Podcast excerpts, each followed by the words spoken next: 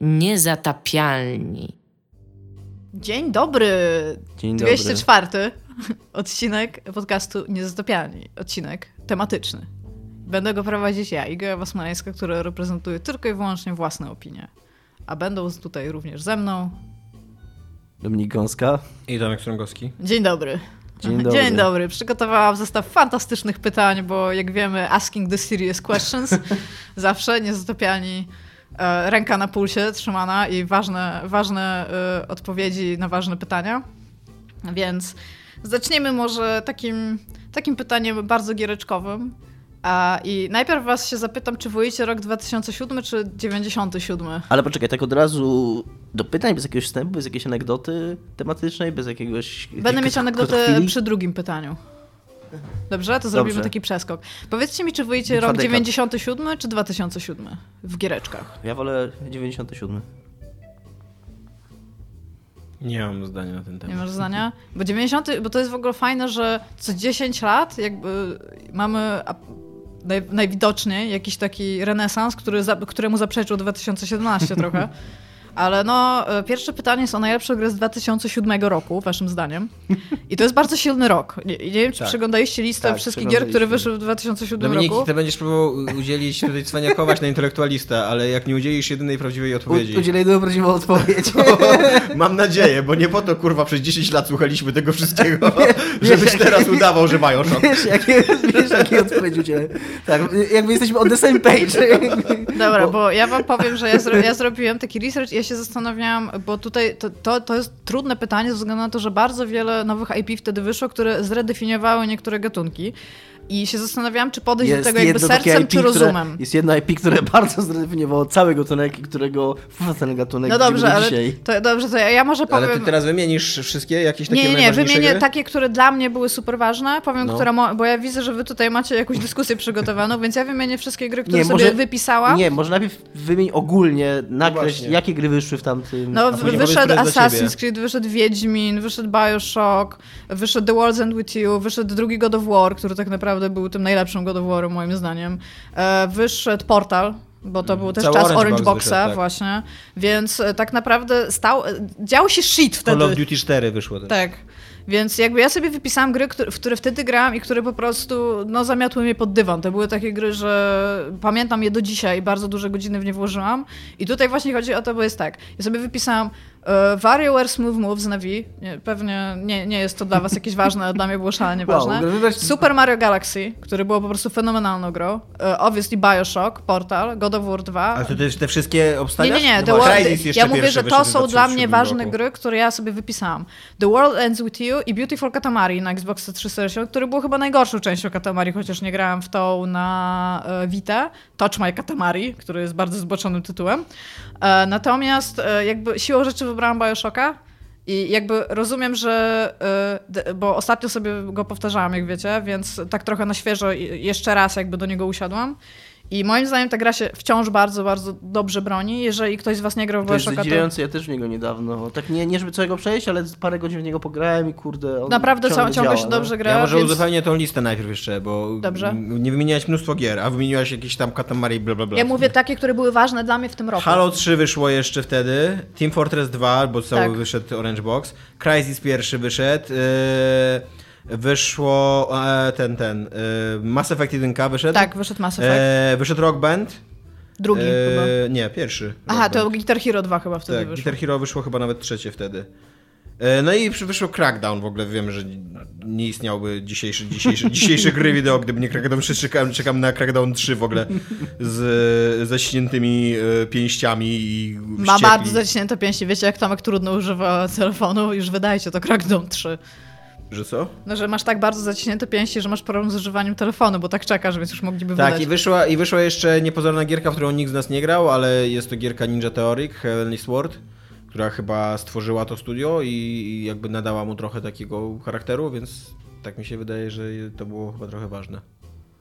No dobra, to Iga teraz twoja. No ja powiedziałam, ja wybrałam Bioshocka dlatego, że moim zdaniem ciągle się broni. Y, Moim zdaniem zaprezentował w jakiś sposób nową jakość dla gier FP, FPP, FPS i przy okazji bardzo mocno podkreślił coś, co już gry tak naprawdę trochę robiły wcześniej, ale to w jaki sposób on pokazał, kim jest gracz w grze, jakby cały komentarz na ten temat, też moim zdaniem bardzo dużo dało w myśleniu o grach i dzięki temu powstało na przykład potem to Stanley Parable na przykład, albo wszystkie te gry indie, które pokazywały podszewkę jakby gier i samoświadomości gracza, który już wiadomo było dzięki Bioshockowi, że gracze są w stanie jakby odejść kawałek od siebie i wejść w metatematy w grach FPP.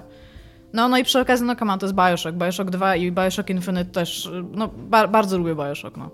Więc ja wybrałam Bioshocka, miałam bardzo duży problem z tym, czy wybrać Bioshocka czy Portal, bo Portal z drugiej strony pokazał, jak bardzo dobrze napisana może być gra, ale nie fabularnie, tylko po prostu w dialogach i jak fajny może mieć pacing i jak małą giereczkę można po prostu odpicować w taki sposób, żeby, no, żeby też ponownie Swoją drogą Portal to. też mówił coś ważnego o graczach właśnie. Po pierwsze mówił, właśnie też poruszał ten temat y, zgody na to, co się dzieje cały czas mhm. w grze, co nie?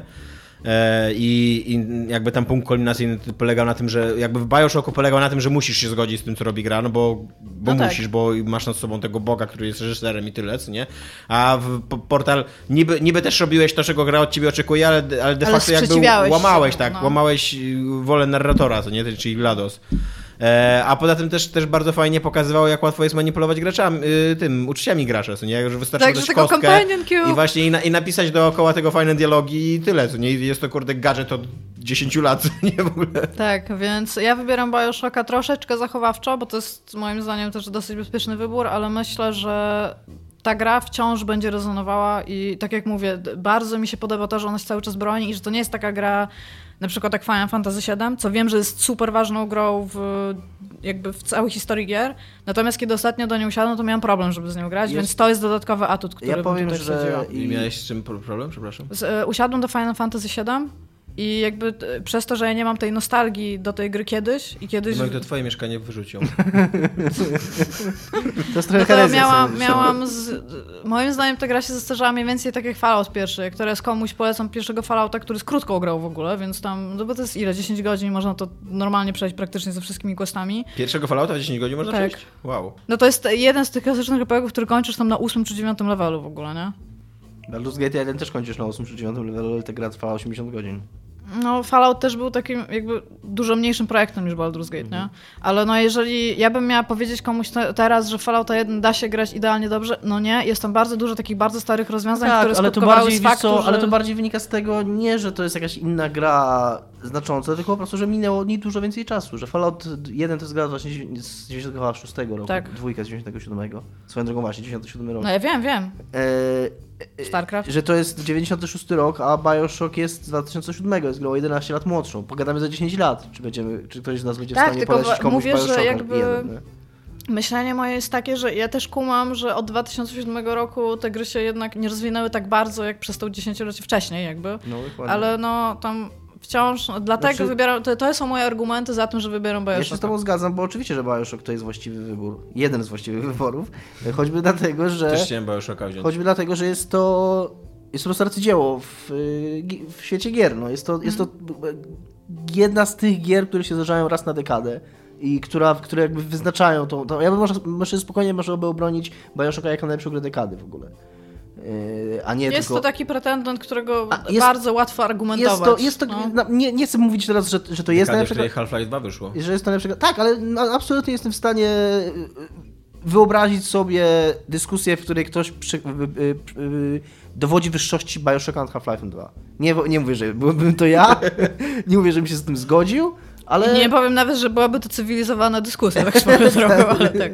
Być może ale, leciałoby jakieś krzesło ale, ale absolutnie, ale uważam, głęboko wierzę w to, że, je, że można by obronić e, Bioshocka jako najlepszą grę dekady, więc Uważam, że wszystkie tego typu dyskusje na temat wyższości jakiejś gry nad, nad inną grą powinny być podczas y, wrestlingu rozkminiane i powinien być typ, który się nazywa Bioshock, typ, który się nazywa Half-Life 2 i powinni robić wszystkie te... Natomiast... Nie, to czekaj, to ja może jeszcze no też dobra, zacznę no. bronić Bioshocka, bo też chciałem go wybrać.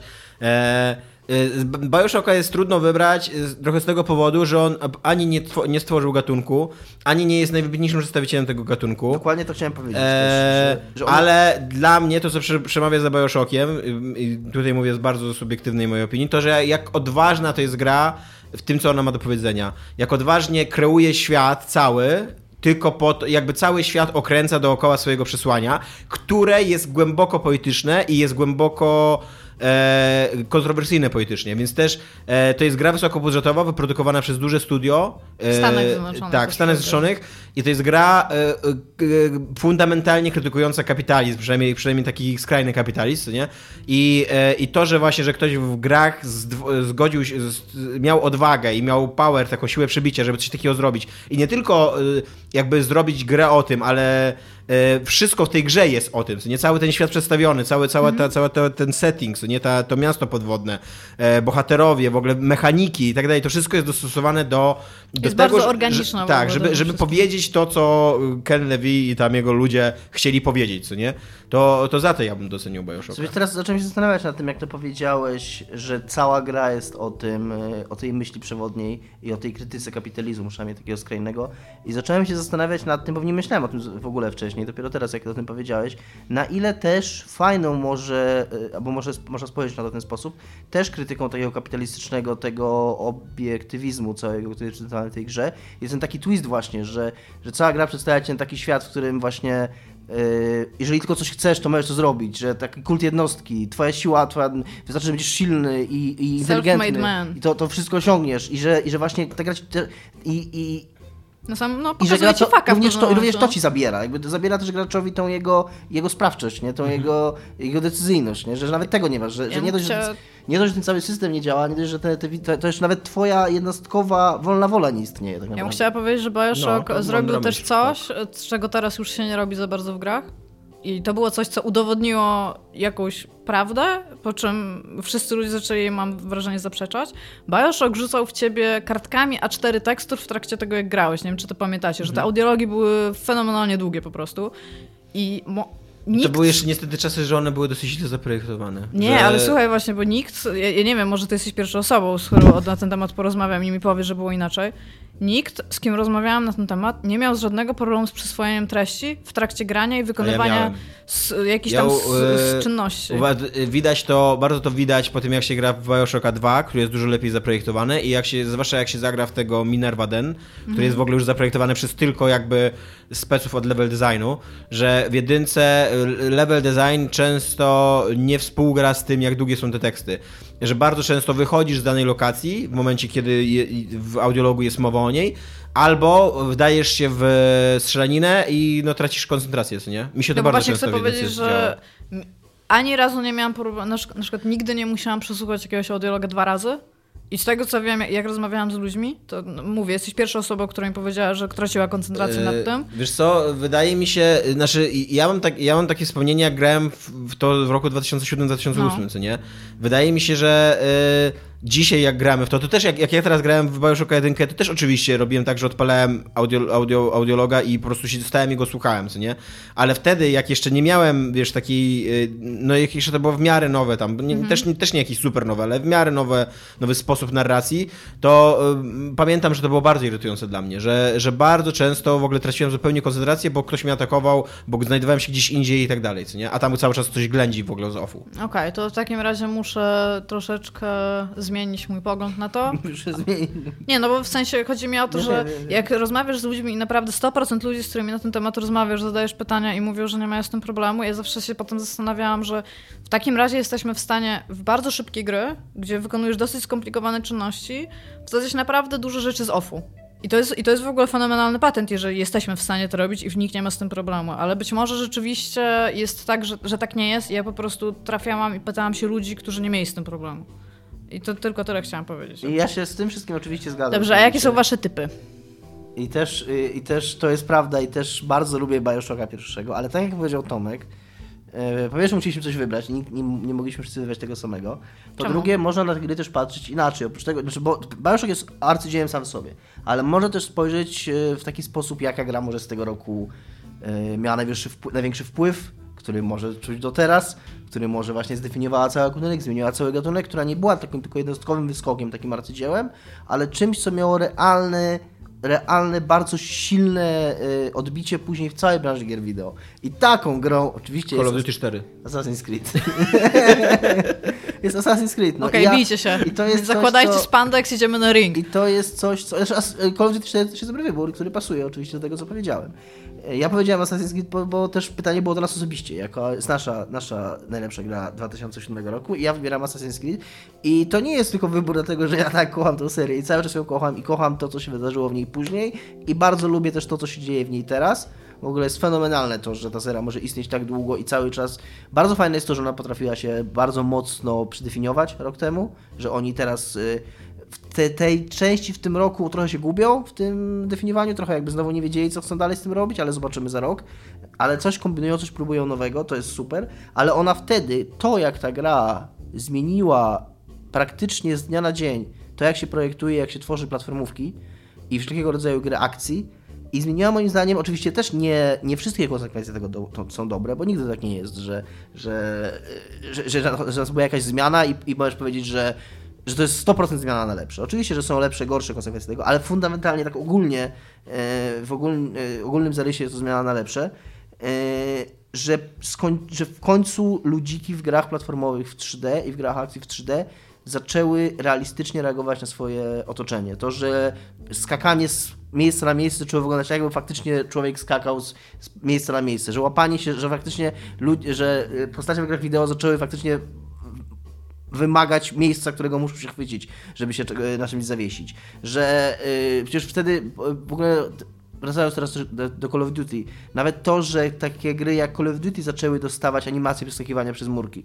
to też moim zdaniem jest wszystko konsekwencja tego, że powstał Assassin's Creed i że powstało tak realistycznie, tak autentycznie wyglądające przemieszczanie się trójwymiarowej postaci w trójwymiarowym środowisku, reagowanie na obiekty w tym środowisku yy, i że to, i że mówię, no, że do dzisiaj we wszystkich praktycznie gatunkach czujemy, czujemy wpływ tego. I dla... Ja bym chciała powiedzieć, że Assassin's Creed jak wyszedł, to y, bardzo dużo słyszałam e, od tam moich znajomych graczy, że przez to, że miałeś właśnie ten taki free roaming, gdzie mogłeś się wspinać i, i robić rzeczy, to bardzo dużo graczy zaczęło patrzeć do góry, jak chodzili. Tak jak w Tony Hawk'a, jak dużo grasz, to potem widzisz wszes- wszystkie te miejsca, gdzie mógłbyś skoczyć na desce albo coś, to oni się patrzyli i zaczęli zauważyć rzeczy, gdzie mogliby się łatwo wspinać. I rzadko kiedy tak, i rzadko pojawiają się takie gry, szczególnie też w. No, nie wiem, no poza Nintendo, może tak powiem, które, w których samo naciskanie guziczków i samo taka, taka fizyczna interakcja z tą grą sprawia, tak, sprawiała taką frajdę, jak mi sprawiało w pierwszym Assassin's Creedzie. Takie właśnie przez to, że te animacje, to poruszanie się, ten cały parkour był tak zrobiony, to mimo, że ta gra była, z nią było mnóstwo problemów, to ta sama, samo granie w nią było dla mnie tak fan, że w ogóle z wielką radością przyszedłem ją robiąc wszystkie te nudne, powtarzalne i identyczne w cudzysłowie sidequesty. Więc nikogo nie dziwi ten wybór. Mam nadzieję, że to jest taki wybór, jakiego oczekiwałeś, Tomek. Tak. Ja, ja już miałam troszeczkę spoiler na ten wybór, kiedy Dominik wkleił mi okładkę Assassin's Creed y, pierwszego i napisał, to jest najlepsza gra 2007 roku i tak, okej. Znaczy ja mam taki problem, że Assassin's Creed 1 to realnie nie była dobra gra. To była gra 7 na 10, No właśnie. którą, którą się bardzo dobrze grało. To była e, i, i, i jakieś Creed jakby 7 sam sobie trochę zdawał z tego sprawę, bo później powstały bardzo dobre druga, dru, trzy drugie części i właśnie tak powinna wyglądać trochę ta gra. Ale przez to, moi, ja je- Samo granie w nią, jakby w Bi- Bioshock nie ma tego problemu. Bioshock też ma swoje problemy gameplayowe, ale samo granie w Bioshocka jest mega frajdą. Właśnie ja się z tobą nie zgadzam, w tym sensie, że dla mnie samo granie w Assassin's Creed było wielką frajdą, moim zdaniem ta gra ma Nie wiem, czy problemy pamiętasz, ale tam miałeś 3 czy 4 główne questy i każdy z nich składał Tak, się z czterech tak mówię, identycznych że- małych questów. Dlatego mówię, że strukturalnie, że te, ta cała otoczka i to wszystko, co było nad tym, nad tą mechaniką, Jednym z nich było gonienie za flagami. tak, wymagało dopracowania, ale, ale przez to jakby to, jaką świeżością, jaką nowością był ten system parkouru, ten system biegania, moim zdaniem pozwala tych rzeczy wyba wybaczać. Bioshock z całą swoją genialnością i z wszystkim, co robił świetnie, on stał na ramionach gigantów. On stał na Half-Life'ie, on stał na y, Quake'u. Dobra, on stał na System Shocku, on może stał na tym przede wszystkim 2, stał. No. Dokładnie.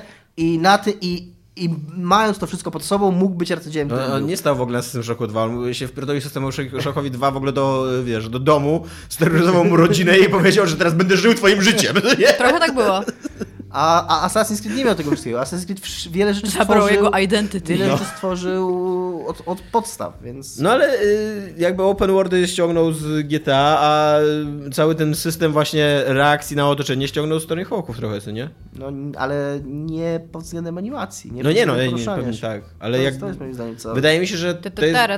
Wydaje mi się, że to jest dosyć podobna filozofia takiego reagowania na level Nie design, nie? Na, na... Trudno mi jest powiedzieć, szczerze mówiąc, głównie dlatego, że bardzo mało grałem w tego Hawka, grałem tylko w dwójkę i pamiętam tylko, że to robię, tara, sk- to- skakałem do tych takich tych i robiłem i lata, Rampy. i- Rampy i robiłeś spiny, I bo Dominik spin- tutaj to, To jest moje pokazuje. doświadczenie z grania w tego Hawka, że była taka rampa i skakałem, się obracałem parę razy skakałem i tam starałem się jak najwięcej razy Musiałeś się obrócić świetnie bawić. i starałem się jak najwięcej, ja tylko w demo grałem tego w ogóle i starałem się jak najwięcej razy W demo obrócić. było, dwójki była Marsylia, trzeci level i pierwszy ten, pierwszy e, tournament, który musiałeś wygrać, no. I tam był, pamiętam nawet, gdzie był sekretarz. No ale Tony Hawk też polegał właśnie na takim, na takim flow w poruszaniu się i szukaniu, rozglądaniu się po, po levelu, gdzie można właśnie znaleźć tą krawędź do zrobienia czegoś fajnego, co nie? Trochę tak, ale no, to są diametralnie inne gry, no, jakby nie patrzeć. No, ale tak, e, no, b- okej, no ale to moglibyśmy Ale się no, kłócić, nadal- że no jakakolwiek tak, tak, no, platformówka Oczywiście polega... wszystko, ja- jasne, że jakby wszystkie gry, jakie powstają, korzystają z doświadczeń, korzystają z doświadczeń poprzednich gier, które powstały i czerpią z nich, nie? ale jednak nie jest to tak dosłowne jak w przypadku Sys- Bioshocka i, i gier, z których on czerpie, a Assassin's Creed'a, który mówię, musiał jednak wiele rzeczy Tak, sam to prawda. Moim wyborem e, jest e, Call of Duty 4, ponieważ Bioshock 1 i, i chytra baba z Elbląga zapieprzyła. A Creed'a ja. Tak, Dominik, bo Totalnie, wszyscy, totalnie wszyscy chciałem chcieliśmy wybrać asasyna, ale pomyśleliśmy, że ty wybierzesz, no. E, Call of Duty 4, e, przy, no, jest to gra, która zdefiniowała w ogóle najpopularniejszy gatunek gier wideo na najbliższe tam 5-7 lat. Nie wiem, czy, czy jeszcze ludzie pamiętają, jaki, jaki był szał na e, strzelanki pierwszoosobowe w hollywoodzkim stylu rozgrywane po szynach.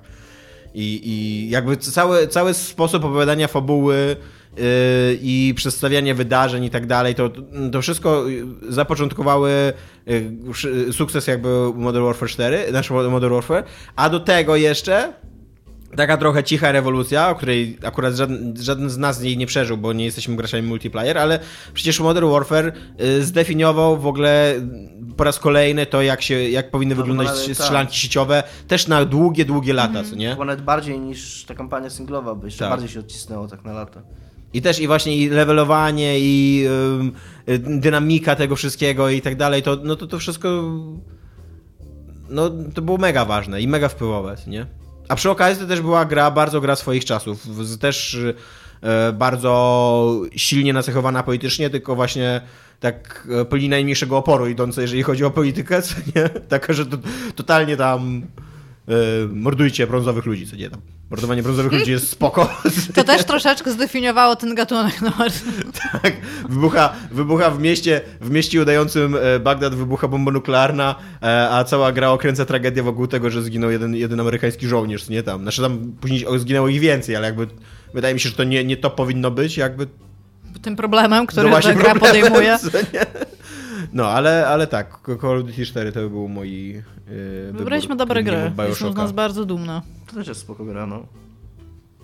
To co, chcecie drugie pytanie? To się zacznie od anegdoty. Dawaj. Chcecie? Jechałam ostatnio w pociągu, bo, Nasze to, anegdoty. bo, bo to robię. Więc jechałam w pociągu i y, jechałam w takim bezprzedziałowym, więc nie jakby przede mną, ani nie bezpośrednio przy mnie, tylko jakby przez korytarz. Czy będzie, ale że Siedział- o seksie oralnym, przepraszam. Nie. Bo innych nie słucham. Ale siedziała, siedziała tam para i y, ona sobie czytała jakieś rzeczy na telefonie i miała słuchawki założone, a to była taka para y, ludzi starszych od nas. Nie, nie jakoś super dużo, ale tak myślę, że z 5-6 lat tak co najmniej. I facet w pewnym momencie, a to są tam, mind you, to, to, to nie są jacyś tam, e, że tak powiem, lu- ludzie wyglądający na przykład na ludzi z Elbląga, tylko tacy e, z Warszawy jechali, tacy widać, że dobrze ubrani. I ty w pewnym momencie wyjmuje dwa jajka na twardo, kiełbasy i kabanosy. I sobie to je w tym przedziale, znaczy I w tym flagę wagonie Polski, zaczął bezprzewodziowym. śpiewać hymn jeszcze. Nie, i tam oprócz tego oni są, są bardzo sympatyczni, tam cisi, ładnie się potrafili zachować, ale kurde, po prostu powiedzcie mi, czy wy uważacie, że w pociągach albo w środkach jakiejkolwiek komunikacji miejskiej można jeść rzeczy, które w jakikolwiek sposób tutaj powiem pachną, bo nie mi oceniać, czy ktoś lubi zapach kiełbasy i jajka yy, na twardo. E, ale tutaj się również wliczają KFC, McDonald's, kebaby i wszystko, co się z tym wiąże. Czy uważacie, Powiem że... ci historyjkę z Japonii, gdzie ludzie w ogóle nie jedzą na ulicach, w ogóle nie jedzą w miejscach publicznych poza restauracjami, co nie? Jest to postrzegane jako wręcz yy, złe wychowanie raczej, co nie? Nie, no Znaczy- jedzą bento. Bento jest stworzone do tego, żeby... No tak, no, jakby- I to jedzą i w pociągach i tamten, tylko że to w ogóle nie pachnie, nie? No ale właśnie nie, ja miałem takie, że jak wracałem mm, bodajże z Hiroshimy, wsiadamy do tego Shinkansena i wsiada z nami grupka takich ludzi, którzy wracali z pracy po prostu do, znaczy no pracowali kurde w innym mieście, więc to kawał drogi jest, to nie? I centralnie pięciu czy sześciu takich, takich wiesz, takich Japończyków w wieku Sarariman. 30 się lat, tak, salaryman, ale było też salarywoman między nimi. Sarari. Eee, nie poprawiaj mnie na, na japoński, skoro oni ukradli to w ogóle z angielskiego Tak, łamanego. ale oni nie mówią salaryman, No sarariman. Ja mogę to mówić po, po angielsku.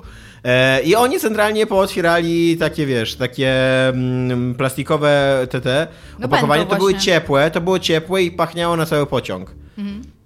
Więc to nie jest tak, że to były, wiesz, że, że to nie miało, nie miało woni. E, e, problem był taki, że my byliśmy cholernie głodni, więc ja od razu się, wiesz, zacząłem ślinić na maksa.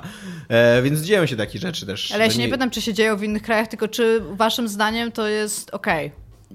Nie jestem jakimś radykalnym przeciwnikiem tego. Rozumiem, że ludzie są głodni, rozumiem, że chcą zjeść. E, w, tym, w, tym, w tym pociągu był wars? W każdym z tych, którym jeżdżę Tak? jest, tak. No to, to być może lepiej, chociaż wiesz też i nie możesz iść z własnym jedzeniem do warsa, to jest ten, ten problem, co nie? Ale nie każdego stać na wars, no. Chodzi mi po prostu Uważasz, o to, że że, i że ja nie mówię o, w ogóle o jedzeniu. Jesteś w stanie zrobić sobie Tak, tak. kanapki na przykład, nie? Rozumiem o co ci chodzi, no. Tak, i, e, i, i nie wiem, no ja, ja mam z tym. Ja uważam, że to jest bardzo. Ja nie jestem osobą, która wy, w, tam pójdzie i powie, o tam, ale jesteście w niedobrzy ludzie, którzy to robią. Natomiast uważam, że jest to zupełny brak myślenia o innych. Taki zupełny, po prostu skrajny. Kiedy ktoś wchodzi z kebabem do autobusu na przykład, albo z kiełbasą do pociągu, albo cokolwiek takiego, to okej, rozumiem, że człowiek przez 8 godzin jazdy być może będzie głodny i sobie robi te kanapki sobie je, luz, spoko. Natomiast czy musisz jeść tego kebaba przez 15 minut, kiedy jedziesz w autobusie miejskim? Naprawdę? Nie no, w ogóle kebab w autobusie Tak, miejskim zupełnie- to jest, tak, to jest zupełnie innego kalibru, bo to nie dość, że masz problem śmierdzenia, to jeszcze masz problem brudzenia ludzi, co nie? Dla mnie to jest... Dla mnie to jest to samo. Po no prostu nie, to no bo jest... cię, ni- nikt się tą kiełbasą nie ubrudzi. No ale chodzi mi tutaj, że sam fakt myślenia, to jest fakt niemyślenia o innych. No, Bo dla mnie to się do tego sprowadza. To, że coś takiego robisz, to... Byłam kiedyś świadkiem, że siedziałam w przedziale i facet, mu, facet wszedł, usiadł, znaczy facet, chłopak, i powiedział, w sensie wstał i powiedział, że on jest bardzo, że przepraszam bardzo, on jest bardzo głodny i ma ze sobą kanapki z kiełbasą i czy on może je otworzyć gdzieś tutaj, czy wolelibyśmy, żeby wyszedł. I uważam, że to jest super, bo oczywiście wszyscy mu powiedzieli, że tam nie ma żadnego problemu, żeby usiadł i zjadł, bo nikt nie miał z tym problemu, ale zostawił miejsce, gdzie jakaś przynajmniej jedna osoba by mogłaby powiedzieć, wie pan co, no wolałabym, żeby pan nie jadł tego w środku. I on wtedy by powiedział, okej, spokojnie, by wyszedł i to zjadł. I to jest super. W sensie jest, jest mechanizm, e, który... Wiesz co, ja osobiście w pociągach mam taki problem z ludźmi, którzy nie myślą o innych, że ludzie kupują, znaczy ludzie podróżują z, ze zwierzętami i wnoszą je do przedziałów. Ja jestem uczulony i na psy i na koty. E, Jest obowiązek, żeby ta osoba się zapytała, czy ktoś jest uczulony. No psy, rzadko, rzadko to się zdarza, co nie?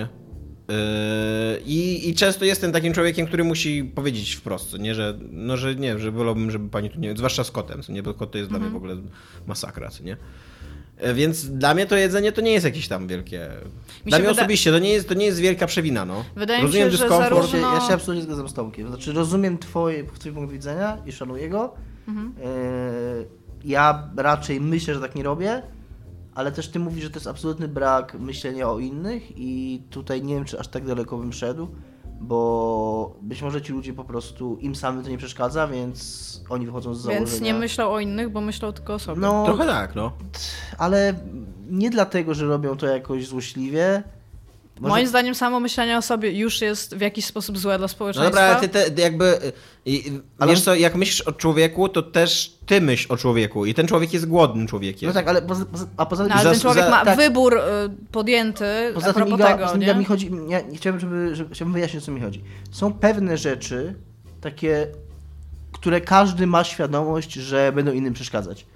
Każdy mniej więcej, wydaje mi się, że każdy mniej więcej wie, na przykład, oczywiście niektórzy to kompletnie ignorują, ale każdy rozumie, tak jak był ten typ, który, że jeżeli na przykład wło- wło- włączy głośną muzykę w otwartym przedziale, że będzie to innym przeszkadzać. Czekaj, bo mam, ktoś może, ktoś mam follow-up pytania. Do tego rozmawiamy że- teraz o jedzeniu. Ktoś może powiedzieć, że ma to w dupie, tak jak było w przypadku, jak my jechaliśmy, że go to nie interesuje, albo może się bronić, że to wcale nie jest tak głośno, ale już na linii obrony pokazuje, że ten ktoś jakby rozumie, że, że za głośna muzyka jest problemem. Ja jestem sobie w stanie wyobrazić, że, bo ja na przykład się o tym problemie dowiedziałem relatywnie już za dorosłego życia, że są ludzie, którym przeszkadzają zapachy, po prostu zwykłe zapachy jedzenia, nie, że coś śmierdzi, albo nie, że tam, wiesz, y, tylko, tylko po prostu zwykły zapach normalnego jedzenia. Na przykład dla mnie przez długi czas y, w ogóle nie było to w spektrum moim y, takim myślenia, w ogóle nie, tak, jak- tak jakby, że nie wiem, że ktoś mi powiedział dzisiaj, Nie że... byłeś zupełnie tego Że ludziom rozumiem. przeszkadzają żółte koszulki w pociągach, nie? I mam, okej, jakby ktoś mnie uczuliłby mnie na taki problem i powiedział mi, że jest pewna grupa osób, którym to może przeszkadzać. To myślał, okej, nie będę zakładał żółtych koszulek do pociągu, kumam. Jakby. Ale od musisz tego być momentu, świadomy Od tego, tego. momentu zaczynam myśleć o ludziach. Wcześniej byłem tego nieświadomy, więc Mhm. chciałem powiedzieć, że być może ci ludzie zwyczajnie nie są świadomi tego, że to może komuś przeszkadzać, bo ja naprawdę jestem sobie w stanie wyobrazić, bo sam byłem w takiej sytuacji, że ktoś nawet nie ma takiej świadomości, że zapach kiełbasy lub bądź jajka jest czymś, co komuś przeszkadza. I, wie- i, I więc tak, y, jest... y, Mi akurat ogólnie- zapach jajka nie przeszkadza, tylko to jest takie coś, co ludzie bardzo często przywołują na fakt, że no jeszcze jajka, ja- jeszcze jajka nie sadzone tam, tylko na twardo i kakao wyciągnij Więc ogólnie, więc ogólnie jestem po stronie Tomka, że mi to nie przeszkadza i że niech sobie jedzą, ale no jasne też kumam, sam raczej tego nie Ja robię. wciąż skoro jestem że- zdania, że jeżeli jest jakakolwiek możliwość, że komukolwiek e, takie rzeczy mogą przeszkadzać i to jest jakaś, e, jakaś, część, jakaś grupa, bo sobie wyobrażam, że istnieje duża grupa ludzi, którym jest w stanie to przeszkadzać, na przykład zapach kiełbasy, no to w życiu bym nie wzięła kiełbasy do pociągu. Po prostu z zasady, no jest... Jestem zobligowana Nie, do no, faktu, żeby spędzić z tymi ludźmi jakiś czas. Oni mają prawo czuć się tak samo wygodnie jak ja i wszyscy inni dookoła, więc jakby nie wchodzę im w to. I to jest dla mnie jakby taki poziom zero. I tutaj mam follow-up pytanie. Czy można rozmawiać y, na przykład w przedziale albo w bezprzedziałowym? Albo w ogóle tam obok kogoś, bardzo głośno przez telefon, albo w ogóle tam przez telefon rozmawiać na przykład przez dwie godziny albo coś takiego A czy można rozmawiać w przedziale? Z inną osobą? To, jest in, to, to jest kolejne pytanie, które Tak. No bo moim potem. zdaniem to, to jest to samo pytanie. Bo jeżeli, bo, bo, jeżeli, bo tak, bo możesz oczekiwać kompletnej ciszy w przedziale. Nie wiem, czy to jest racjonalne oczekiwanie. Wydaje mi się, Jest, że nie. są wagony ciszy. Tak, ale czy w takiej normalnej sytuacji, że jesteś z ludźmi, masz prawo oczekiwać, że ci ludzie przez całą podróż będą siedzieć cicho? Myślę, nie że nie, ale myślę, że to jest trochę tak jak w bibliotece, że nie, niby nie możesz rozmawiać, no to masz szeptem albo tak na Znaczy, ale takim, znaczy, na takim pewnym bardzo- poziomie jesteś w stanie się z kimś Że w ogóle zachowywanie się bardzo głośno jest niefajne i nie powinni się, nie powinni się ludzie zachowywać za głośno, to jest oczywiste. Ja uważam, że ludzie mają prawo rozmawiać ze sobą, jak jadą wspólnie i jeżeli mają prawo ludzie ze sobą rozmawiać, to nie mam też problemu, żeby ktoś rozmawiał przez telefon, bo właściwie Okej. co za różnica. To jest moje stanowisko. Wyszukiwałam rzeczy, które mogą innym ludziom przeszkadzać w tym, stąd są te pytania w ogóle. Ja nie wiem, no. Wiesz co, to jest bardzo jednostkowe. No, są takie momenty, kiedy mi przeszkadza, kiedy ludzie mają jakiś albo taki głos, albo gadają o takich pierdołach i tak dalej, że okej, że mnie to irytuje, co nie? Ale z drugiej strony są takie sytuacje, że mnie to w ogóle nie przeszkadza. Yy, tak samo jest z ludźmi gadającymi przez telefony. Są, są ludzie, którzy gadają bardzo cicho przez telefon i jeszcze w ogóle w słuchawkach i, i absolutnie w ogóle nawet nie, nie zwracam uwagi czasem, że oni rozmawiają przez telefon, poza tym, że słyszę jakieś takie szepty albo coś takiego, nie? A są ludzie, którzy wyjmują ten telefon i drą się tam przez pół godziny i, tak- i tak dalej. No ja, ja jakby, jakby, jak odbieram telefon, to wychodzę zawsze z przedziału i yy, uważam, że... że To że... jest, wydaje mi się, że to jest taki savoir vivre, właśnie, że Tak, jak dostajesz ale, telefon, ale z drugiej strony, y, jak rozmawiam ze współpodróżną no, albo pół- współpodróżnym, no to oboje jedziemy w tym pociągu i interakcje społeczne są moim zdaniem dobre, są Tak. pożądane, Znaczy też mi się, znaczy nie wiem, czy więc tak. ta- y, absolutnie też mi się nie- tak jakby... wydaje. y, Też staram się oczywiście nie krzyczeć ani nic takiego, ale no, nie, nie czuję wyrzutu sumienia, że z Ale, kimś czy, rozmawiam. ale istnieje cały mechanizm społeczny, na który zwróciłeś uwagę. Ktoś odbiera telefon, mówi, przepraszam, tam poczekaj No. chwilkę, wychodzi z przedziału i rozmawia w przeciągu, ogóle- albo rozmawia pomiędzy przedziałami tam, W ogóle nie? ja dopiero teraz się sobie odchodzi. pomyślałem, jak Tomek o tym mówił, o takim właśnie, żeby trochę jednak może zmodyfikować swoją poprzednią odpowiedź, albo spojrzeć na nią w innym świetle, bo ja y, jeszcze przed chwilą myślałem, że rozmawianie przez telefon, a rozmawianie między sobą jest tym samym, a teraz myślę, że chyba jednak właśnie nie, bo, jak, ja- ja, bo, bo teraz sobie myślę, że jak, nawet jak rozmawiasz z, z kimś bliskim y, w przedziale, to nadal jest to sytuacja społeczna, czyli nadal ludzie wokół może nie są bezpośrednio uczestnikami tego, ale by default są jakby w tym kręgu, są, jest, jest, jest częścią, są częścią tej interakcji. Jakby też, A jak rozmawiasz przez telefon, to... to też nie masz tak w cudzysłowie trochę wyboru, to się dzieje, ta No interakcja tak, ale chodzi, nie, ale chodzi mi o to, chodzi mi o to, że telefon, chodzi mi o to, że telefon to jest... y, twoja jakaś zupełnie prywatna sprawa już. To już nie jest część interakcji społecznej, to już jest y, prywatna Mhm. interakcja i ci ludzie są siłą rzeczy wciągani już, nie, nie wiem, no jakoś, może tutaj jest ta różnica, że oni się trochę czują jakby nagle stawali się jakoś podsłuchi, jakby zaczynali się nagle podsłuchiwać, a jak słuchają normalnej rozmowy, to to jest okej? Nie wiem. Bo ja mam teraz takie, takie combo, e, te, te, również anegdotyczne, które mi się zdarzyło kiedyś. E, Siedziałam w przedziale i weszło, Facet gadał jednocześnie z kimś w przedziale, jednocześnie przez telefon oboje weszło- rozmawiali i żarli kiełbasy i jajka. dwóch świadków Jehowy, którzy rozmawiali ze sobą na tyle głośno, żeby wszyscy słyszeli, o czym rozmawiają, żeby ich w dyskusję po prostu tutaj wcisnąć i rozmawiali o jakichś tekstach i aniołach. I w trakcie tej rozmowy wyciągnęli gotowanego kurczaka, którego jedli rękami, no tak jak się je kurczaka.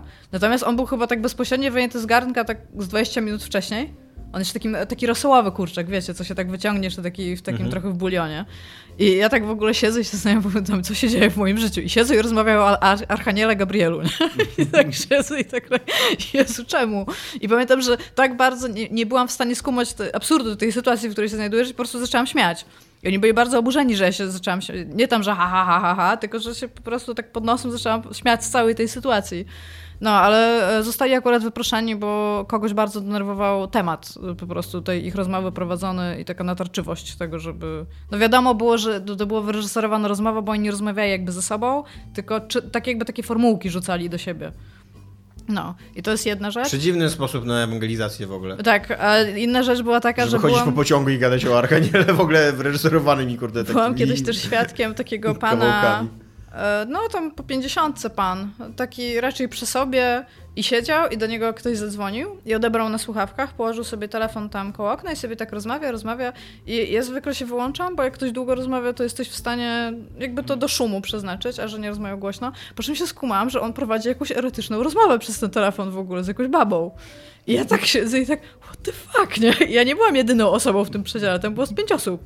I tak siedzę i tak, aż, aż tak się palę, bo mi już głupio było, ale to było tak fascynujące w ogóle przeżycie, które właśnie tutaj się dzieje, że czemu to się dzieje. I tak stwierdziłam, że nie, może coś źle zrozumiałam i zaczęłam tak nasłuchiwać ogólnie, nie? I tak nie, totalnie tam sexting, tylko kurde in real time, nie? I tak jak, okej, tam teraz to się dzieje w moim życiu. Więc tak. Dobrze, to może skończę o pociągu, ale miałam takie pytania do was, bo wydało mi się, że jest to coś, co trzeba omówić. Pociągi nas poruszają ogólnie, więc... Tak. I mam e, kolejne pytanie na temat... Jakie to jest dwuznaczne, pociągi nas poruszają. PKP, mamy dla was e, ten, mamy dla was slogan. Ej, bez kitu, no. Dopiero teraz skumałem. Pociąg, kropka. Da, e, Porusza. porusza, porusza cię, no, albo właśnie Porusza, porusza, po no. Super. PKP jakby co? Nie Nie, prostu PL. PKP porusza. Jesteśmy w stanie wam to odsprzedać za jakieś 6% zysku, Albo 60 bani w gotówce. ale w gotówce. Dobra. E, Mam teraz pytanie o coś, co mam wrażenie, że czasami ludzie się nas pytają, szczególnie ostatnio, kiedy się pytają o literaturę. I jakby gry funkcjonują bardziej na tym poziomie publicystycznym, jeżeli chodzi o kwestię myślenia, bo o, o jakby medium. Bo zanim ktoś napisze książkę, to ta książka już będzie zdewoluowana troszeczkę, tak to medium się rusza. Ona musi być o bardzo podstawowych zasadach, żeby, żeby tak nie było. I tutaj mam do was pytanie, czy macie jakieś takie teksty z zakresu gier, ale też popkultury? I tutaj mówię o tekstach, a in artykułach, które przeczytaliście i które z wami zostały, które sobie czasami przypominacie, które dają wam jakąś prawdę na temat e, myślenia na ten temat. I nie, temat myślenia na ten temat, tak się mówi. A, I nie wiem, mam tutaj kilka swoich, które przygotowałam, które zostały ze mną bardzo, bardzo długo. Jeden niestety, nie znalazłam go już w internecie, znalazłam dużo odwołań do niego, ale wydaje mi się, że zniknął z bezpośredniego źródła, w którym go kiedyś cytowałam. Nie wiem, czy pamiętacie taki tekst, który się nazywał, to jest brzydkie słowo, ale to jest bardzo jakby znaczące, który się nazywał Bow Nigger, w sensie... Tak, tak. No. Michał Piełarczyk mnie, e, mi go pokazał. Ja, dla mnie w ogóle... Bo, e, Ja mogę powiedzieć, o czym mówi ten tak, tekst i tam... ja, y, dlatego, że to jest... Odpowiem na twoje pytanie. Ja go znam, bo to jest tekst, który Kieron Gillen bardzo często przywoływał jako w swojej y, w swoim takim artykule, on, on, to, on twierdzi, że ten artykuł to jest artykuł, który stworzył coś takiego, co on nazywał New Games Journalism, a że na Mhm. mojej liście są dwa artykuły, na mojej liście trzech artykułów są dwa artykuły Kierona Gillena, to tam No to oczywiście... jest, to jest najlepsze, to jest najlepszy game journal. Więc... No a o czym to jest? Ten... To jest, e, to jest o to, to jest o graniu w multiplayer i etyce, która się z tym wiąże w jakikolwiek sposób, że czasami niektórych rzeczy nie narzuca na ciebie gra, natomiast powstaje oddolna inicjatywa takich dobrych zwyczajów, którą jest- społeczność utrzymuje. Jest to, to jest gra, która ogólnie opisuje Jedi jest- Knight 2 chyba? Czy Jedi E, Academy? Tak, The Jedi Academy I na temat tego, że e, mogłeś sobie takie makro podłożyć pod ruchy i wtedy twoje, nie wykonywałeś tych ruchów, tylko wcisnąłeś jeden klawisz i jakby to nie było uznawane za cheating, więc bardzo dużo ludzi robiło coś takiego, że e, robiło sobie takie długie komba, które po prostu odpalało pojedynczym guzikiem. I to było uznawane za fopa takie, że tego się nie robiło. No i przy okazji stworzyło się coś takiego jeszcze, że kiedy zaczynałeś PvP, to obie postacie, e, postaci klękały i się pok- pokłaniały drugiemu, żeby oddać szacunek. No i. Było po prostu robione tak, że po prostu kucałeś i pochylałeś głowę w dół, nie? No, no nie, i. było, nie było emotek ani Tak, takiego, i, i ludzie się jakby umówili się, że tak się zaczyna wszystkie z tych rzeczy. I zdarzyło się autorowi artykułu, którego niestety nie pamiętam, bo mówię, jak wczoraj szukałam oryginału, to, to szukałam, Jest to było na artykuł, można go blogu. znaleźć w internecie, ale właśnie chyba nazwisko... bo ja Bo to jest pamiętam, że- Echoes albo coś że takiego. ilekroć był ten artykuł cy- cytowany, to ja od kiedy pamiętam, to on był cytowany jako taki artykuł nieznanego autora, że nikt Tak, nie... bo on był na blogu, który, na którym się nie podpisał ogólnie ten autor. Bo ja pamiętam w ogóle, jak ten blog wyglądał jeszcze. No mówię, jak wczoraj weszłam w bezpośrednie źródło ze wszystkich artykułów, które do niego odsyłają i z mojego Facebooka, kiedy go znalazłam i kiedy napisałam, że to jest super ważny tekst, to opowiada o tym, że y, z autorem połączył się jakiś ziomek, który powiedział do niego na samym początku, jak zaczynali grać, bał niger. I w tym czasie, kiedy on się, bo on się ukłonił, zdecydował, że on się nie da sprowokować, to w tym czasie on zaczął odpalać te makra. No i ta jego postać, to jest bardzo taki emocjonalny artykuł w ogóle, i ta jego postać zaczęła tam robić te wszystkie jakieś półobroty i tam nie wiadomo jakie ciosy tym mieczem świetnym, a on wygrał z nim uczciwie. W I to, tam, sensie- to jest tak bardzo dramatycznie opisane, że tak, że on już ledwo tam, wiesz, tam zero prawie HP, życia, no. ale tam i wygrał z nim uczciwie, be, bez makro i bez niczego, nie? I typ się roz, typ y, puścił mu jakąś wiązankę, się rozłączył, po czym kolejna osoba się z nim połączyła do kolejnego PvP i się ukłoniła. I tam się tekst kończy, że, że, że taka nowa etyka jakby w grach multi, która, która jego zdaniem jakby to, to taka symboliczna wygrana tej etyki nad e, cheatowaniem, ale też przy okazji w jaki sposób można podchodzić do tych rzeczy i w jaki sposób społeczność tak naprawdę buduje gry multi. Tak, no i właśnie taki to, to zrodziło ten, ten ruch właśnie później przez Kierona Gillona nazwany New Games Journalism i on go definiował takimi, on ma takie dwa, ma dwa takie, nie wiem, hasła, jak on to nazwał, które, w którym formował ten ruch. Pierwsze było, że gracz jest ważniejszy od gry, a drugi był pisz, jak travel journalism, pisz dziennikarstwo e, podróżnicze z nieistniejących miejsc, z, wy, z wyimaginowanych miejsc.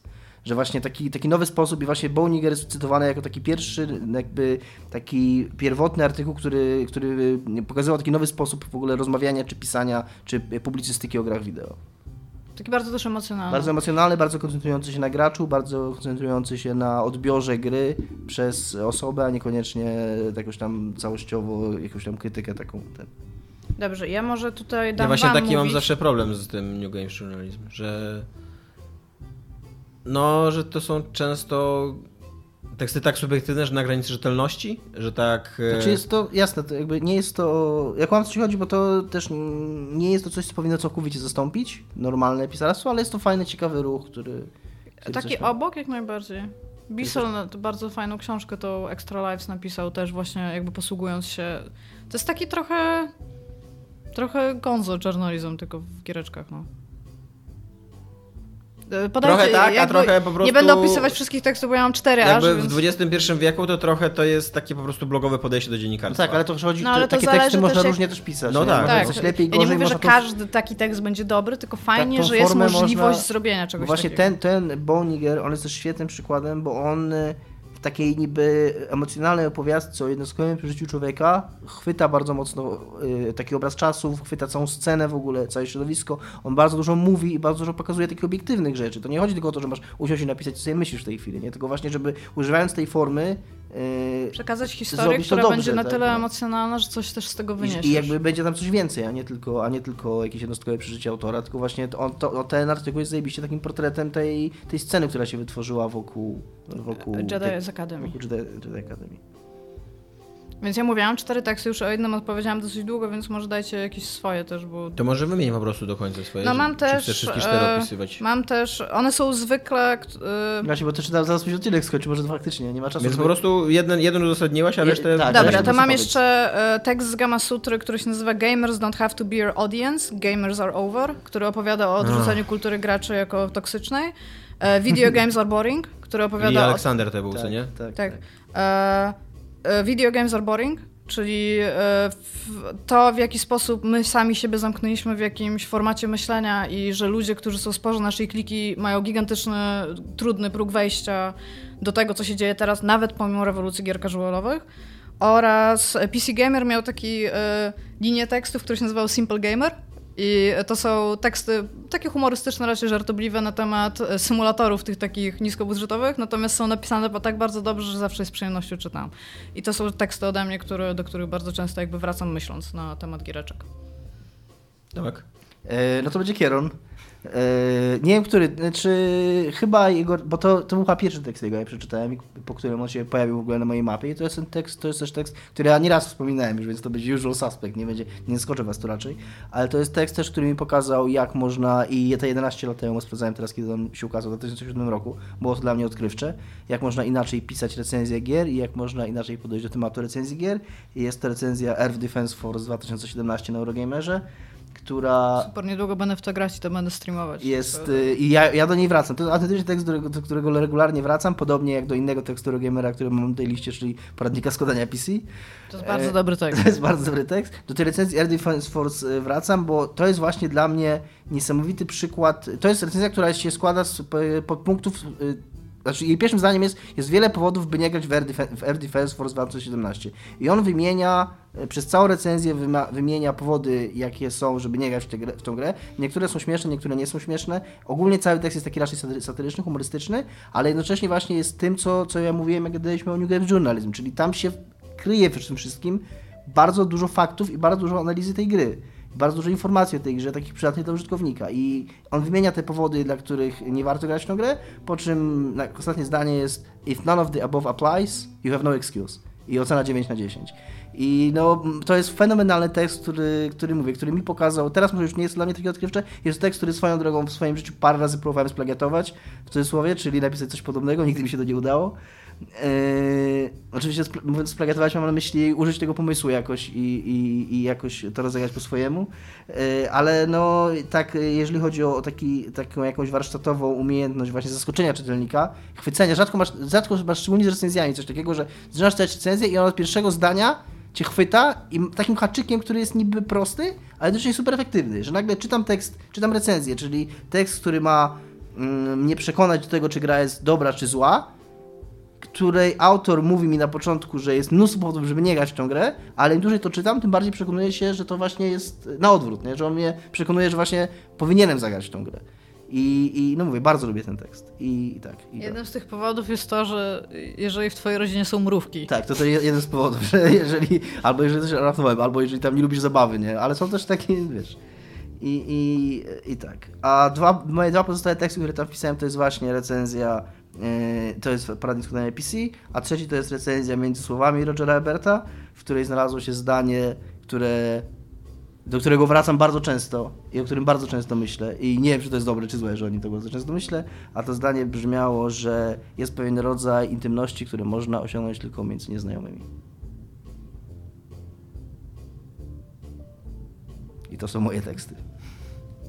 Ja mam dwa teksty, bo nie wiedziałem, że wybieram więcej niż jeden. Więc wybrałem dwa. Powiedz. Pierwszy to jest książka e, Jerzego Szyłaka, Komiks i okolice pornografii. E, wydana w latach 90. jakoś grubo. E, I to jest taka książka, która. E, no to jest, to jest książka, która analizuje komiksy pornograficzne i sposób przedstawiania e, scen pornograficznych w komiksach. Tylko, że Szyłak jakby ma taki tak dobrze wyrobiony warsztat krytyczny, że tak naprawdę to jest książka o tym, jak czytamy komiksy.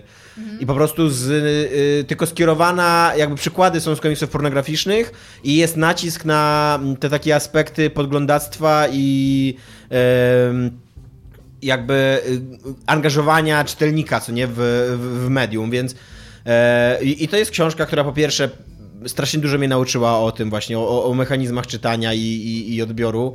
E, to po pierwsze. Po drugie, mm, pokazała mi, że można nawet bardzo mądre rzeczy napisać nawet o bardzo głupich rzeczach, o bardzo głupich tekstach bo tam większość tych komiksów pornograficznych to, to, to, po prostu są jakieś głupie i złe.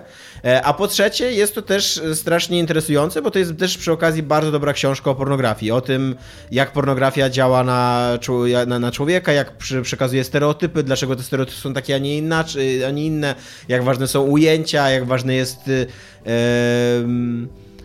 spojrzenie, co? Nie, przepraszam, ale właśnie dostałem od e, Twittera... Powiadomienie, nie, że... przepraszam, że ci przerywam, ale akurat mi zaświeciła się komórka na tym i mam, że powiadomienie, że Iga Ewa Smoleńska coś napisała, wiem, pomyślałem przez chwilę, że Iga teraz na Twittera coś wrzucała. Nie, nic nawet nie podniosłam telefonu. To, to, jest dawno temu, więc okay, Twitter ma dziwny algorytm.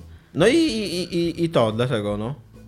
Dlatego. A druga? A druga to jest... Yy seria filmów e, Red Letter Media zrobiło kiedyś, legendarną już dzisiaj, na temat e, pierwszej, pierwszej czyli że drugiej trylogii Gwiezdnych Wojen. E, to jest takie, to jest takie quasi-fabularyzowane, bo to jest opowieść takiego... To jest ten typ, co jest w piwnicy Tak, takiego mówi... perwera, który trzyma jakieś tam kobiety w piwnicy tak. i Każe im się bawić z zabawkami Luka Jakimś jest frustratem i taki mordercą, coś, coś takiego, co nie? Ale jednocześnie ciągnie taką narrację bardzo sensowną i bardzo rozbudowaną, gdzie scena po scenie rozkłada te Gwiezdne Wojny na czynniki pierwsze i pokazuje, że to nie jest tylko słaby film, ale to jest fatalnie skonstruowany film z bezsensowną fabułą, bardzo źle zagrany. Wątki tak, polityczne bardzo mocno tak, tam pokazuje, jak, jak są no, ale, też, ale, też tak, ale też tak pokazuje w ogóle konstrukcja, jak ten film jest nakręcony, jak, jak, jakie są y, cięcia i tak dalej, jakby tak też e, od strony technicznej go rozkłada. I ja pamiętam, że jak ja to oglądałem, to było dla mnie taki bardzo odkrywcze, że można w bardzo zabawny sposób, jednocześnie opowiadając jakąś tam fabułę, e, właśnie z, tak e, zanalizować i, i, i, przy okazji bardzo słusznie, ja wcześniej miałem takie neutralne podejście do tych Gwiezdnych Wojen, że tam no, że jakieś tam głupie filmy, które sobie obejrzałem i, i i nie, nie wpłynęło na za bardzo na mnie, ale jakby waga argumentów tego człowieka i to, jak rzetelnie on to robi i profesjonalnie, jakby przekonało mnie, że okej, okay, co nie, że być może, być może moje letnie odczucia są zbyt łagodne wobec tego filmu, być może to są beznadziejne filmy i od dzisiaj, jakby od, od, wtedy myślę, że to są beznadziejne filmy, co nie, po prostu zostałem przekonany do tego. Więc to, to są dwa takie moje teksty. Dobra, to jako, że nam się trochę kończy czas, to ja przeskoczę kilka pytań, takie, na które możemy bardziej zero-jedynkowo odpowiedzieć. E, najlepsza muzyka z trailerów gier. Kawa e, trailer i kawałek, które właściwie. Mo możecie podać kilka, ja mam kilka, możecie podać jedną, jeżeli. Bo słyszałam, że jest tylko jedna dobra odpowiedź. Jest jedna dobra, jest jedna dobra odpowiedź, to jest prawda, tak.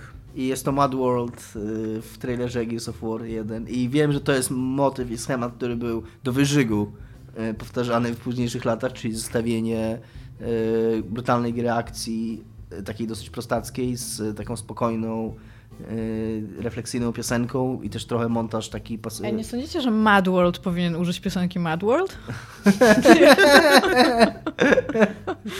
nie sądzicie, że to byłby dobry wybór, tam just saying, nie?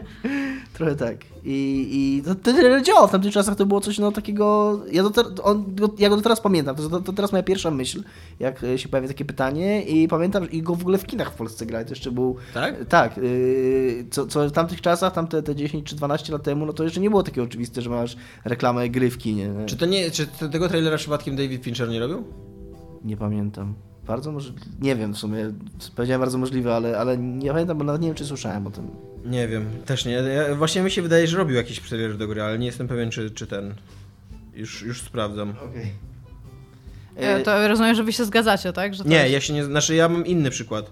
Ale zgadzam się, zgadzam się, że to jest taki trailer, który. Yy, no, zdefiniował jak reklamować gry na bardzo długo. Tylko, że on, on, on to zdefiniował trochę fałszywie, co nie? On, to, jest, to jest trailer, który ci mówi, że powinieneś reklamować gry nie tym, jak, o, jakie one są, nie tym, o czym one są, tylko jakąś taką romantyczną wizją gier. No to jest, to które, prawda, że... które jest e, absolutnie nieprzystająca do tego, o czym jest Gears of War. Absolutnie jest, zgadzam się, że. Ale tutaj mówimy o jakby. Że nie jest to może.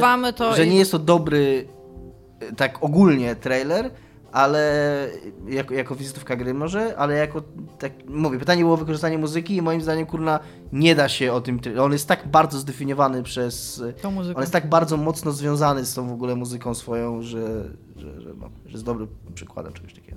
Ja wypisałam sobie trzy rzeczy. Teraz je przeczytam. Metal Gear Solid 5, Oldfield, Nuclear, Bioshock Infinite, Nico Vega, Beast To jest mój oraz wybór. Borderlands, Cage the Elephant, Ain't No Rest for the Wicked. To Nie mój znam. drugi wybór swoją drogą, ten Bioshock Infinite. Tak? Beast of, y, Beast of America? Mhm. To jest. Y, Beast of America to jest super w ogóle trailer, tylko że to jest z kolei. Y, tutaj mam inny problem z tym trailerem. Ale tutaj mówimy jakby tylko I- o tym, no czy on też- działa z muzyką, nie? Jakby No właśnie, dokładnie, dzieło. no dokładnie. Tylko No. to, to y, Beast of America poka y, pokazuje tą, y, tą grę jako taką gniewną, taką.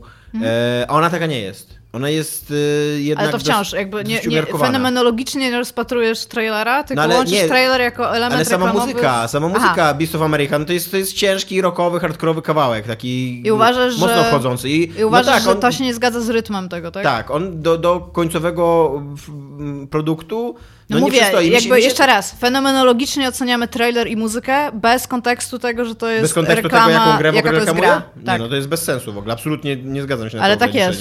ograniczenie. tak Nie, jest, no sorry. nie możesz fenomenologicznie ocenić e, e, reklamy, nie oceniając produktu, który reklamuje. Mogę. Nie. Popatrz, robię to. Bam! I moim zdaniem to są, to są piosenki, do których bardzo często wracam, które na mnie bardzo mocno podziałały, jak widziałam te trailery i jakby uważam, że też przy okazji są dobrymi piosenkami. Więc Ja mam trochę tak, e, taki problem z Beast of America, że to jest Bioshock Infinite, w którym ja się zakochałem i w który chciałbym zagrać, a ten Bioshock Infinite, który wyszedł, to nie jest ten Bioshock, który jest No tak jest bardzo często, no. w Beast of America. A jakie jest twoim zdaniem w takim razie, już zmienię pytanie, które mieliśmy i inaczej chyba na tym będziemy musieli skończyć, natomiast e, uważasz, że który trailer najlepiej reklamował grę Ale też najuczciwiej? tak na uczciwie i To najlepiej jest problem. w sensie? Nie, to jest problem, bo ja, który najlepszy trailer, tam było kolejne twoje pytanie, to mam odpowiedź, właśnie- że Deus Ex Human Revolution. On opowiada, Tyle, no. on opowiada tak, tylko że te, też on jakby stawia poprzeczkę o wiele wyżej niż gra próbuje, próbuje nawet no nie, no ale doskoczyć. no to, no to, to, że, Ale- to, że trailer y, pokazuje grę, że ona jest lepsza niż się okazało, no to trochę jest w ogóle natura reklamy, nie? Jakby zawsze, gry, znaczy No dobra, ale mi teraz chodzi, ja trochę zmieniłam to, to pytanie. na ogół mi chodzi o to, problemy. że... Y, pro- Problem jest, że jeżeli trailer pokazuje inną grę, nie? Y, mówiąc o czym innym, no to jest problem. No. Jeżeli pokazuje trochę lepszą niż się ostatecznie okazało, no to tam wiadomo, że reklamy zawsze trochę... y, Bo ja przeglądałam e, sobie trailery, żeby znaleźć te piosenki, bo się zastanawiam. Na przykład pamiętałam, że podobał mi się jakiś trailer, nie za bardzo pamiętam, jaka piosenka go na przykład sprzedawała, albo Ja wiem, jaki to jaki był jest- trailer. jaki jest- jaki mi się wydaje, trailer- że Borderlands 2 miało całkiem taki Eee. podciągnięty zupełnie do e, absurdu. Trailer. Tam, gdzie był taki dubstep bardzo taki wyraźny, gdzie cały czas coś spadało, gdzie Mam podobny mechy. przykład.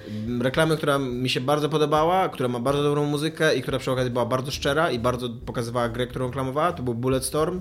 Oni mieli taką reklamę z POD i właśnie z tymi tricksho- trickshotami jakby w rytm Mhm. muzyki, co nie lecącymi. I to, było, to była bardzo szczera reklama, która właśnie, oni wtedy mieli taki problem, bo nie za bardzo wiedzieli jak reklamować tą grę, czy właśnie jako zabawę, czy jako fabułę, bo jako, że wtedy strzelanki to był przede wszystkim fabuła i tak dalej, co nie? I mieli też taki, taki nurt trailerów, które właśnie pokazywały na- nastawienie takie na, na story i tak dalej i to było moim zdaniem błędne, a a ta reklama z tymi właśnie trickshotami i z punktami wyskakującymi i z dobrą zabawą i z takimi śmiesznymi one-linerami lecącymi też do, do, do, do muzyki, to, to była mega, mega dobra, fajny, miała bardzo rytm, a przy okazji Bulletstorm było dokładnie taką grą. Dobrze, ja bym tylko chciała powiedzieć, że ja znalazłam, naj... przeszukałam cały internet i znalazłam najlepszy trailer gry. To, to, było, to było drugie pytanie jakby, tak? Że najlepszy trailer. I myślę, że się totalnie ze mną zgodzicie. I to jest Prison Architect Alpha Trailer. Tak, to jest zajebisty trailer. To jest, to jest tak dobry, szczery trailer, który jest w ogóle ciągle, bo ja go sobie obejrzałam i stwierdziłam, że może teraz jest cringy. Nie jest, jest naprawdę bardzo, bardzo dobry. To jak oni pokazują, y, że y, kupując alfę będziesz miał dostęp do game breaking bugs, such as i opowiadają o tych bugach po prostu i że tam czemu tak się dzieje? Nie wiemy. To alfa.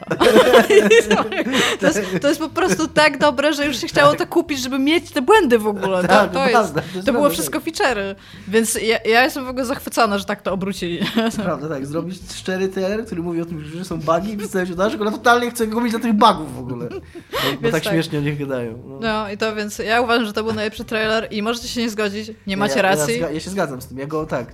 Jeszcze w podobnym nurcie jest e, Warships. A to nie wiem, czy widziałam. Nie widziałeś Leviathan Warships? To zaraz ci puszczę. Okej. A Dominik, twój szczery trailer? Yy, nie wiem. Czekaj, ja ma, miałem pewnie jakoś, jeżeli... Jeżeli to było na tej liście, to pewnie mam na to jakąś odpowiedź. Nie, nie było, że, że ma być szczery, to jest Iga wymyśliła teraz. No to teraz, bo tak się Ale ja się zgadzam ogólnie z Dominikiem, że, y, no, że reklama zawsze pokazuje lepszą grę niż, niż ta gra jest No to- końcowo. to jest cały I bardzo, y, no. bardzo mi się podobał. Uważam, że to jest bardzo fajna miniatura filmowa, przy okazji dosyć, dosyć dobrze pokazująca przynajmniej wizję twórców, y, czyli to, co poka- to, to, to właśnie ten Deus Ex Human Revolution. Taki 8-minutowy filmik z dobrymi dialogami, z fajną wizją, z taką głę- głęboką, głęboką problematyką filozoficzną, jakby cyberpunkową, co nie? Fajny świat pokazujący i tak dalej. Mhm. Zawsze mnie tam ciarki chodzą i ze świetną muzyką tam jest przy okazji. I to jest muzyka, która została wykorzystana w grze, więc przynajmniej nie jak z tym Mad World, nie? Jest to, y, ma to jakiś związek Ja z tym. ciągle sądzę, że Mad World powinien użyć piosenki Mad World. Jest, nie wiem, co ja mam teraz z tym zrobić, będę o tym bardzo często my... Dobra, i teraz wam powiem ciekawostkę jeszcze na koniec. Dominik nie powiedział co że A, trailera. przepraszam. E, Skyrim, ten pierwszy. Ja ostatnio grałam na Alexie w Skyrima. I tam naprawdę można grać w tego super special, very special edition na Alexie. I centralnie ona ci, ona ci po prostu Mimo, mówi, co ja mówię, I w dodatku ja mówię o tym zupełnie pierwszym trailerze Skyrima, który pokazał tylko, miał tylko muzykę. E, I nie, chodzi o to, że już, już to była ta muzyka, ta ikoniczna muzyka, którą teraz Bethesda ona wykorzystuje, wykorzystuje do teraz. To była w ogóle muzyka z Morrowinda jeszcze, ten, ten motyw muzyczny, który oni wykorzystują. I to z jakiegoś powodu to oni to wzięli do Skyrima i teraz to się w ogóle nagle teamem Elder Scrollsów cały, całych stało. Ale ja lubię ten trailer bardzo za to, że to jest trailer, który oczywiście też znowu z perspektywy, czy wskrzeszenie Elder Scrollsów to był dobry pomysł, teraz nie wiem, ale wtedy, kiedy jeszcze yy, to, był taki, to były takie czasy, kiedy Morrowind już trochę był głównonurtowy, ale ciągle jednak to były takie nerdowe gry, raczej niszowe. Morrowind yy, był pierwszą grą Bethesdy, która się pojawiała na konsolach, znaczy na Xboxie, ale ciągle to było takie jeszcze nie ten. I po czym nagle właśnie wyszedł trailer Skyrima i to był ten czas, kiedy się, okaz- kiedy się okazało, że kurna, te RPG dla nerdów to jest teraz główny nurt. I, I za to go lubię. Chcecie ciekawostkę? Dawaj. Ostatnio trochę znowu siedziałam w własnej dupie i starych grach tam do czasów NES-a tak naprawdę. Sobie przeglądałam różne manuale, tam fanfakty i tam różne z tych takich tam pierdół i się dowiedziałam, że w Duck Huncie ta gra ostrzają do kaczek z tym psem, co się śmieje. Drugi player mógł grać kaczką. W sensie Tak. w trakcie, kiedy pierwszy strzelał, to drugi mógł robić ruchy kaczku, które mają swo- swoją własną bezwładność. On mógł kierować nią w prawo, w lewo, do góry albo w dół. I ona to w końcu robiła. I mózg mi wybuchł, bo to było coś, z czego sobie zupełnie nie zdawałam sprawy i wydaje mi się, że większość ludzi w Polsce sobie z tego nie zdaje sprawy, przez to, że nie mieliśmy oryginalnych gier, bo to było zapisane w manualu gry. Ale nikt z nas nie miał kurde tych książeczek, bo mieliśmy te kartridże przecież na Pegasusy, nie? Gdzie nie było nic napisane. I strasznie, strasznie mnie to potyrało, wam muszę powiedzieć. Usiadłam i aż tak realnie odeszłam od komputera i usiadłam na ziemi. Musiałam tak chwilę posiedzieć przez Mnie moment. zawsze, mnie zawsze tyra, e, znaczy nie, nie wiem czy, to, czy mnie to tyra, ale za, zawsze mnie śmieszy jak prostacką grą jest Diablo, a jak grubo miała instrukcję, która budowała w ogóle cały świat przedstawiony, całą mitologię i tak dalej. To generalnie jakbyś czytał, jak się, ja, bo ja miałem tą, e, ta- instrukcja leżała w toalecie w domu, w którym graliśmy w RPG u mojego kolega Serka, co nie? I e, za każdym razem jak się szło do toalety, to się otwierało tą instrukcję Diablo. To była gruba książka, co nie? Z cytatami z niczego w środku i tak dalej. Czekaj, w sensie, c- c- Dobra, już skumałam. I, e, i, I tak, a później, a później włączałeś tą grę i to było te e, klasyczne Bito, bito, click and bito die, co nie? No właśnie. Wiecie, że e, istnieje tam jakaś możliwość, że zapowiedzą teraz Diablo jako serial i się naprawdę zastanawiam, czy mieliśmy taką rozkminę, czy każdy odcinek będzie jednym poziomem, a każdy sezon to będzie kolejny realm i będą takie odcinki, że na przykład musisz wrócić do miasta, sprzedać wszystko z ekwipunku i kupić, kupić nowe potki. Tak, tak na pewno będzie. Gdyż tak się robi film, te serial na podstawie gier i filmów. No. Więc tyle. Resztę pytań zostawię sobie w tak zwanym zanadrzu, które jest Okej. kieszenią. Okej, Nie wiem, czy o tym wiecie, też fun fact. okej. Tak? To papa? Cześć. Hej.